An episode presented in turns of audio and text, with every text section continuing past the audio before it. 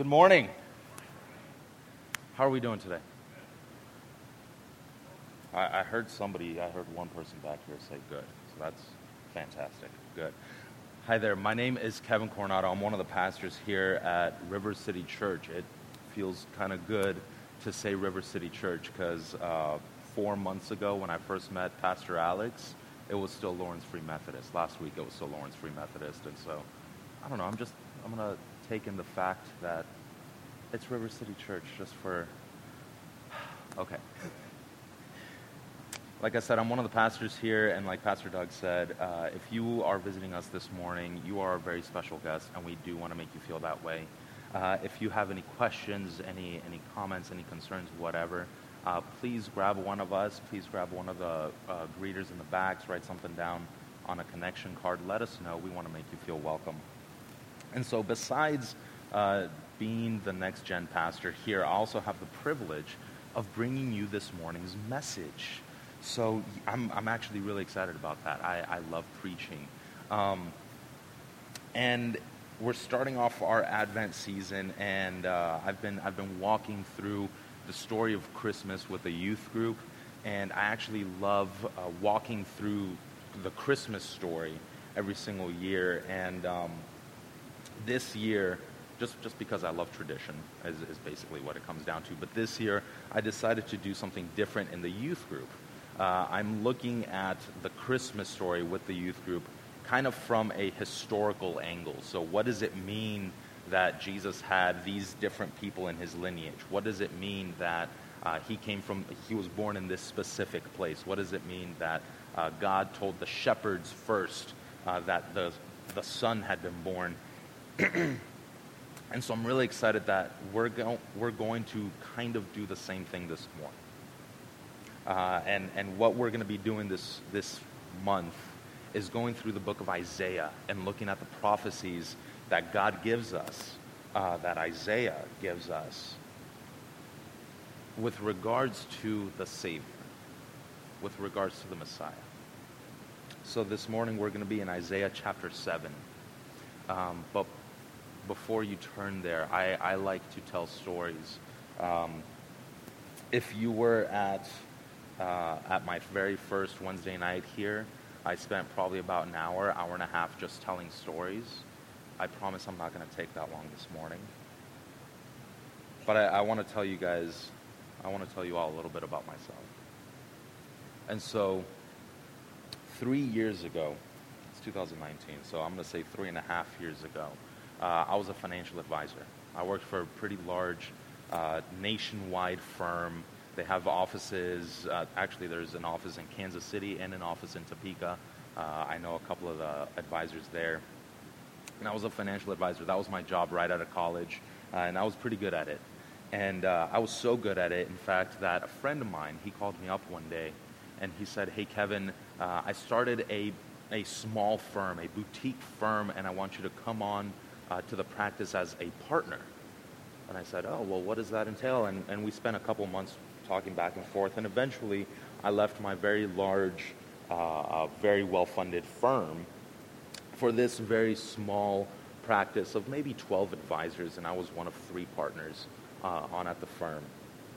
And pretty quickly, I, I discovered that I wasn't a, a right culture fit for the practice. Uh, so my friend, the owner of this firm, um, he wanted a very cutthroat, uh, very, um, I'm going to say, non ethical practice. Something that I, as a Christian as, and as a husband and as a father, I wasn't okay with. But I was making good money and I liked what I was doing. And so I, I just kind of bit the bullet and went along with it. Uh, didn't go along with it, but I just ignored them while they went out and, and did their thing. And I stayed and I worked and I did my thing. And then at the time, uh, my wife was expecting our second son. And um, it was a pretty exciting time. The future looked good. And um, I had a lot of prospects ahead of me. And then one day, actually, it's going to be the third year anniversary in two days. So Tuesday, and I think it was a Tuesday actually, now that I'm thinking about it. One day in December, uh, the owner, my friend, I thought, comes into my office and says, Kevin, you don't fit in with this company. You don't fit in with this culture. I don't like you. I want your keys on my desk by the end of the day. And I said, okay. I mean, what are you going to say to that? Right? and what started was this period of nine months where, where I was searching for something. You see, I'd been in ministry bivocationally for about six years at this point. I had been working in the church while also going to school, and then working in the church while being a financial advisor. And I didn't want to leave this world, this, this financial advising world behind. I didn't want to go into ministry full time, but, but God put a hard stop to that. And He said, You're not going to go back into finance. And so, like I said, what began was these nine months where, where I was just searching. I was just looking for, for something. I was trying to, to figure out what it was that God wanted me to do. I knew what He wanted me to do. I was hoping that that wasn't what He wanted me to do, but I knew what He wanted me to do already, and I was trying to resist that. And essentially, what started was these nine months of, of just this. Um, you know, I'll, I'll admit there, there was, uh, I fell into depression there. There was, uh, there was a, a, long period of time where my, my biggest worry was where am I, how am I going to put food on the table? My wife, my wife didn't work. Um, and like I said, she was pregnant with our second son. He was born in April, and I was still out of a job. And, and I didn't know what to do. And that's kind of where we find ourselves this morning. Like I said, we're in Isaiah chapter 7. And we're looking at the kingdom of Israel. And at this point, I'm going to give you guys a little bit of history. At this point, in the nation of Israel, the nation has split up into two parts. There's the southern kingdom, which is 10 tribes that came together, and uh, they, they didn't really follow God. And then there's the northern kingdom, which is called Judah. And they also didn't follow God, but they followed him a little better. Um, so, so there's the northern kingdom, which is Judah. There's the southern kingdom, which is Israel. And that's where we are at this point in time. And along comes this king. His name is Ahaz. And he finds out that the southern kingdom, which Isaiah describes as the tribe of Ephraim, which is also my son's name, by the way, no relation the southern, the southern kingdom, Isaiah calls it uh, Ephraim, is conspiring with Syria, which is to the north of Judah. So you've got, right, you're, you're picturing this with me. There's Syria, there's Judah right in the middle, and then there's the southern kingdom, there's Ephraim. And Judah, the middle kingdom, finds out that Syria and Ephraim are conspiring against it. And actually, Isaiah tells us that these two uh, uh, bordering nations, they rose up an army and they marched to the gates of Jerusalem. And so let's read.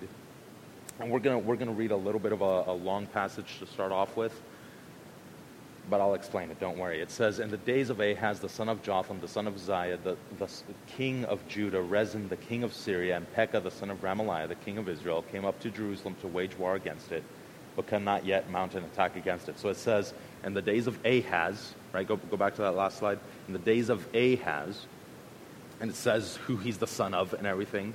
It says the king of Syria and the king of Israel came to Jerusalem to wage war against it, but they couldn't mount an attack yet. Okay, so the armies are at the gates, but they can't make their way in yet. Okay, let's, let's keep going. When the house of David was told, Syria is in league with Ephraim, that's the southern kingdom, the heart of Ahaz and the heart of his people shook as the trees of the forest shake before the wind. Go ahead. And the Lord said to Isaiah, Go out to meet Ahaz, you and Shear Jashub, your son, at the end of the conduit of the upper pool on the highway to the washer's field. Go ahead. And say to him, Be careful, be quiet, do not fear, and do not let your heart be faint because of these two smoldering stumps of firebrands at the fierce anger of Rezin and Syria and the son of Remaliah. Because Syria with Ephraim and the son of Remaliah has devised evil against you. Next slide. Say, uh, next slide. has devised evil against you, saying, Let us go up against Judah and terrify it, and let us conquer it for ourselves, and set up the son of Tabeel as king in the midst of it. Thus says the Lord God. It shall not stand, and it shall not come to pass. Go ahead. For the head of Syria is Damascus, and the head of Damascus is. And within 65 years, Ephraim will be shattered from being a people, and the head of Ephraim is Samaria, and the head of Samaria is the son of Remaliah. If you are not firm in faith, you will not be firm at all. And that's the first nine verses of that. And so it's a really interesting contrast that we have here. We have Ahaz, the king of Judah, who is trembling in fear. Okay? And, and I, I'm reading this whole passage to you to help you understand exactly what's going on. Because I sure hope that no one in this room ever has two countries at our doorstep ready to go to war against us. Either something has gone very wrong in your life or very correctly in your life if you have two countries coming to war against you. I know I don't want that to happen. Um, but the point is, we know exactly what's going on. We know exactly what it is that is against Ahaz and against the, the kingdom of Judah. And the first thing that God says to them is don't be afraid. Don't, don't worry about this. And God says that a lot in the Bible. He, he'll say, do not be afraid. And he'll always follow it up with a promise. He'll say, do not be afraid, for I am the Lord your God, is, I think, the most popular uh, version of that that God gives in the Bible. But in this case, he gives an example. He, he actually gives a specific example. He says, Do not be afraid, do not fear, for within 65 years, Ephraim, the southern kingdom, will be no more. And God's saying to Ahaz, Don't be afraid because you're not going to have to worry about this in a few years. What they're trying to do is not going to happen. And so that's, you guys can see the, the first point, the first thing that I want you to remember and write down this morning do not fear. You see, when, when I was in this period of time looking for a job, uh, I would say that the year 2017, because this was, I lost my job the end of 2016, going into 2017, right? So 2017, if I had to characterize it in a word, it would be fear. Because the first eight, nine months of the year, I spent afraid that I wasn't going to be able to pay the bills. And by God's grace, we paid the bills. And I'll explain more about that in a second. But then the last third, the last quarter of the year, I spent living despite that fear, I would say. I, I spent living out of that fear, knowing that God had my back, knowing that God was protecting me. And so these first, this first part of the year, God was telling me, do not be afraid. Do not fear. This will pass. I've got you. I've got your back. And, and sometimes that came in the form of, um, I remember one time the church that we were, that we were going to, I wasn't serving there, I wasn't on staff. Uh, we were just attending there, and our small group uh, uh, took up a collection, took up an offering uh, for us. And at the end of our small group one night, um, leader said, "Hey, before we dismiss Kevin and Jackie, I just just want to let you guys know that you know we've been praying for you, and uh, we we just kind of texted everybody we called around, uh, just the people in this room, and and he handed me an envelope and he said, and we came up with this offering for you guys, and in it was a few thousand dollars, and he said it's just a small offering. I'm like, this is not a small offering. and God was telling me, do not be afraid. I remember another time. Uh, I was I was talking to my wife, saying we've got absolutely no money left, uh, and and we need to get milk for for our oldest boy. Uh, he was drinking whole milk at the time, and and we need to get diapers for both of our boys. This was probably probably late April, early May, and. Um, and I told her, I'm, I'm going to call my dad and I'm going to ask him for money. Uh, I, I don't want to do it, but that's the only thing that we can do. And I kid you not, I'm about to pick up the phone when I hear a knock on the door. And so I go and open up, and it's a friend. It's just a friend who doesn't even live near us, uh, doesn't come by our neighborhood at all, often, ever. and she says, "Hey, you know, I was I was just at Walmart, and um, God just God just put you guys on my heart, and so I picked up some diapers and I picked up some milk for you guys, and I don't even know what size the boys are, but here." And she hands me the exact sizes that our two boys were. She said, "I just guessed, and and here's here's two gallons of milk." And I just, I just wanted to drop that off for you guys. And before I even had a chance to say bye, she said, okay, so I'll see you later. Bye. And she just left. And that was God telling me, do not fear. And I've got so many more stories like that, and I know all of us do too. And that, so that's the first thing that I think God is telling us today. Let's keep reading. We'll see, we'll see the second thing here. Again, the Lord said to Ahaz. So this is in verse 10, right? Right after God finishes telling all the things that are not going to happen with the kingdom. Again, the Lord spoke to Ahaz Ask a sign of the Lord your God. Let it be as deep as Sheol or as high as heaven. But Ahaz said, I will not ask, and I will not put the Lord to the test. That sounds like a really holy response, doesn't it? I mean, Jesus even says something like that in Matthew after his uh, 40 days in the wilderness. Satan comes and, t- and tempts him and then Jesus responds by saying, No, the, the scriptures say you will not put your Lord to the test. But here's the difference between Ahaz and Jesus. Jesus was perfect, Jesus was the Son of God. Ahaz had absolutely no faith in God. We see in, in the book of Second Kings that Ahaz is trying to play this political game and he's trying to outmaneuver his enemies. He's trying to uh, uh, make Israel, Ephraim, work against Syria. He's trying, he's trying to do all this on his own power. But the Lord says, ask for a sign. And when I was in these nine months, I wasn't asking for a sign. I knew that God wanted me to go into ministry full time, and, and so I, I made up my resume. I uh, sent it to a couple of pastors that I knew couple of friends that I had, and, and I asked around. And after a couple of weeks, I gave up on that. I literally just gave up on that. And uh, I started applying to secular jobs. And what happened in this time was nobody called me back.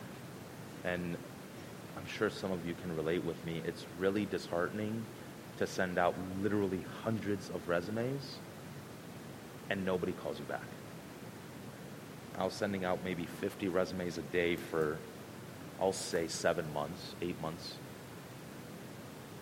And actually, that's a lie. I got two, two callbacks. One was a church, one was a, a secular company, another, another financial firm. And so what happened was uh, I had a video interview with the church, I had a phone interview with the company, then the church flew me out. Um, yeah, they flew me out, and, and I spent a week with them and then I had an in person interview with the financial firm. And while the church was kind of thinking about it, is what they told me, weighing their options actually is what they told me. Um, I had a, a second in person interview with the financial firm, and then a fourth, uh, or I guess a third in person interview, fourth interview total with the office manager, uh, the district manager in, in Houston. And I get out of this fourth interview. It's been maybe a month and a half since I hear from the church. And within a couple days of getting out from uh, of this last interview, this fourth interview, I get a call back from the recruiter, and he says, "Hey, so they're they're kind of still talking about it, but I think you've got it." The way they're talking about it, they're not they're not talking about who to hire. They're talking about how much to offer you and somebody who's been out of a job for a while, that, that's great news. They want to know how much they can pay me. and um, I still hadn't heard from the church, and I knew that God was pulling me to the church. And I asked my wife one day, I said, what do I do? They're, they're going to offer me the job. Within the week, they're going to offer me the job. And, and yeah, a couple days later, I, I was sent an offer letter, a really generous offer letter.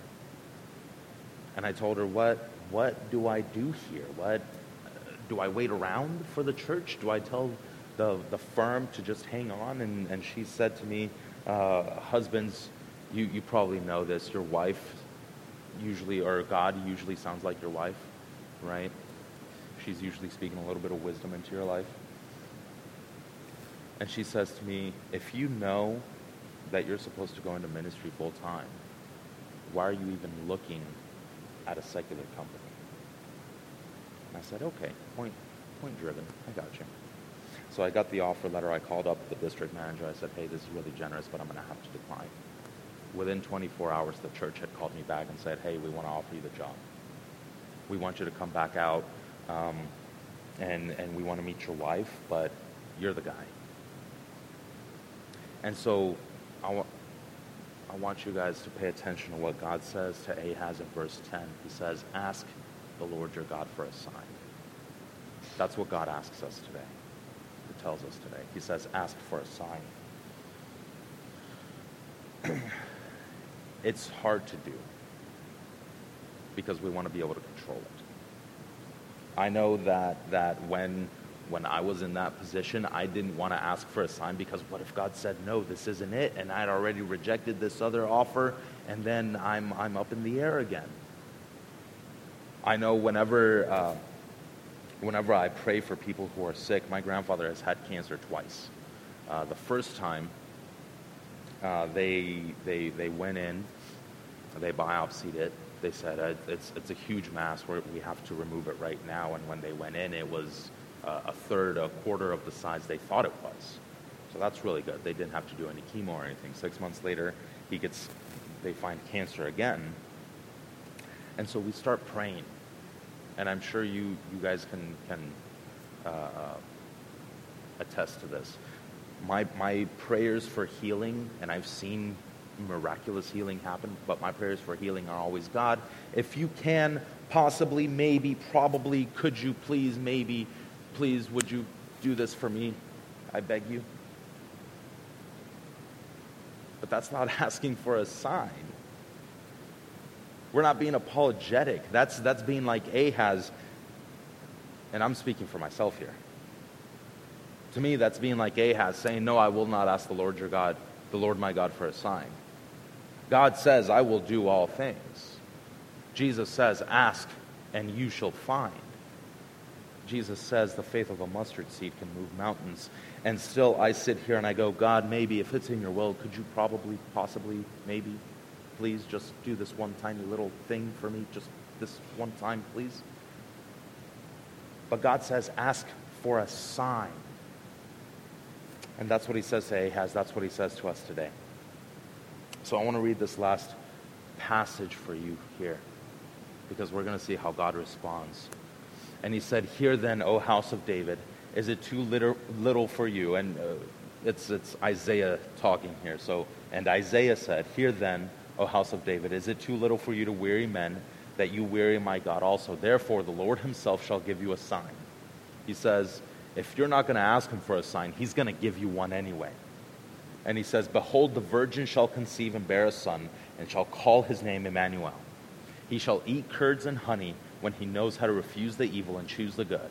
For before the boy knows how to refuse the evil and choose the good, the land whose two kings you dread will be deserted. The Lord will bring upon you and upon your people and upon your father's house such days as have not come since the day that Ephraim departed from Judah, the king of Assyria. So I want you guys to, to look at this passage with me real quick. And we're almost done, I promise. But I want you to, to look at this passage with me real quick because God says, Isaiah comes along and says, okay, you know what? You don't want to ask God for a sign. That's fine because God says that He's going to give you a sign anyway. And then He gives Ahaz two promises. The second one, I'll say, is He says, by the time a boy is old enough to refuse evil and choose good, this land will be deserted. And we can see in history that about three or four years after this was written, Syria was taken over by the kingdom of Assyria. Those are two different kingdoms, all right? The, the superpower Assyria took over Syria. Within about a generation or two, Assyria took over Israel, took over Ephraim. And speaking of Ephraim, my son Ephraim is four years old, and um, he is he is old enough. If, if you if you ever take care of him in children's ministry, God bless you, because he is old enough to choose to, to know the difference between good and evil, and he still chooses to, to do evil. he knows he's not supposed to grab that candy, and he's going to look at you and kind of just reach in just real slowly. But I, the first thing that Isaiah says is, is, or the second thing that Isaiah says is, you're not going to have to worry about this anymore. So he says, since you won't ask God for a sign, God will give you a sign. Here's the thing that you want to that you want done right now. Here's your immediate concern right now. God said that he is going to take care of that. He's going to take it away. Don't even think about it. Don't worry about it. But he's also got something better. He says, God will give you the Messiah. God will give you a child, and his name will be God with us. And so the third thing I want you guys to remember today is this trust in God. God always has something better for us than we can imagine. Because I think if Ahaz had asked for a sign of God, Ahaz would have said, God, would you please just take these, these two kingdoms away? And God would have done it. I mean, God did do it, and Ahaz didn't ask. But God had something so much better for Ahaz. God had something so much better for the kingdom of Judah. God has something so much better for us. I spent those nine months back in 2017, those eight months back in 2017, looking for a job. What I found was an affirmation. What I found was confirmation. What I found was a calling. It doesn't matter what job I have. I came out of uh, that church, and if you're in the youth group, if, if yeah, if you're downstairs enough, you might hear me talking about that church a little bit. I talk about it plenty with, with Pastor Alex and the rest of the staff. But I came, if, if nothing else, I came out of that church being fully reaffirmed, fully affirmed in the fact that God had a better calling on my life than just making some money in this life and moving on. The kingdom of Judah had a better calling than simply defeating these two neighboring countries and moving on with their lives. Because that's the thing. God doesn't, doesn't wait for us. God doesn't wait till we're, we're on good terms with Him. God doesn't wait till, till we're ready to, to apologize. God doesn't, ready, doesn't wait till we're ready to admit that we're wrong. God sent the Messiah, God sent the Savior, despite the fact, Paul says, that we were still sinning. Despite the fact that we didn't know what right from wrong. Despite the fact that we didn't even know that we needed a Savior. Because we can see in history, and Isaiah says all this, and the people just blow him off. And the people come up with their own ideas of what the Messiah should look like, of what the Messiah should do, of what the Messiah should come and conquer. Part of why they didn't want to believe that Jesus was the Messiah was because he wasn't a conquering king. But Jesus is a better Savior than anything we could imagine. And God says, just trust in me. Just let me do what I'm going to do and just trust in me. Because that's what Christmas is about. That right there is what it's all about. I've been doing this with the youth group, and Christmas isn't a lot of things. It's not the trees as, as pretty as they are. It's not the snow as much as it is covering the ground outside. By the way, it's snowing. It's not, a, it's not even about, about family getting together. But Christmas isn't just about one thing. It's, it's about Jesus, right? And he is the center point of it. But it's about what that represents. And today I want you guys, if you, if you walk out of here, if you're already thinking about what you're going to get for brunch, that's fine. I just want you guys to remember this. God gives us hope in the darkness. when I was out of a job. And he said, Do not fear. Ask me for a sign. Just trust me. When my grandfather was battling cancer for the second time. And God said, Do not fear. Ask for a sign. Just trust me, which I, I don't think I finished that story. Uh, he, he goes back in. My grandfather, he goes back in. He gets a biopsy. This is about 10 years ago now. He Gets a biopsy, and uh, then, he, then he gets a scan, and his doctor says it's stage four. He's got months to live. He might be able to make it. It's not particularly aggressive, but um, we have to operate right now, or he's not gonna, or he's not gonna make it. He doesn't even have a chance. So they schedule the operation. My grandfather goes back in a week later, and a week later, they open him up. And doctor goes, he comes back out 30 minutes after surgery was supposed to start. He comes back out and he says to my mom, my grandmother, we don't know what happened. There's nothing there. This thing was the size of a melon. This thing looked like it was spreading to other organs, and there's nothing there. And God says, just trust in me. God gives us hope in the darkness. And so I'm going to do one last thing, and I promise with this I'm done. I promise, I promise. But I do this with the youth group. Um, I do this with the youth group. I, I give them a challenge, just something small, a baby step that they can take. We all want to run a marathon, but we can't all just get up and, and run, what is it, 20, 26 kilometers? I don't, I don't even know how long it is. That's how far from running a marathon I am. but I know that if I want to run a marathon in a year, I need to start by taking a baby step today, right? So here's a baby step that I want you to take.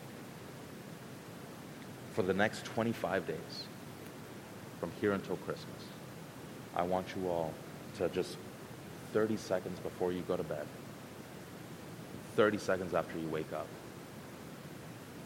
whenever you have time, thank God for that hope.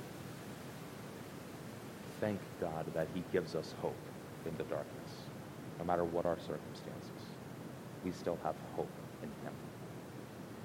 And I know, I know that if we do that every single day for the next 25 days, our lives are going to be changed. And we are going to look at things differently. And we're going to be able to see the way that God works in a different light. You guys with me? Let's pray. Heavenly Father, thank you for the time that we've had here. Thank you for uh, just everything that you give us and bless us with. Thank you because you do give us hope in the darkness, because you sent that Savior. Thank you for everything that you bless us with. In Jesus' name, amen.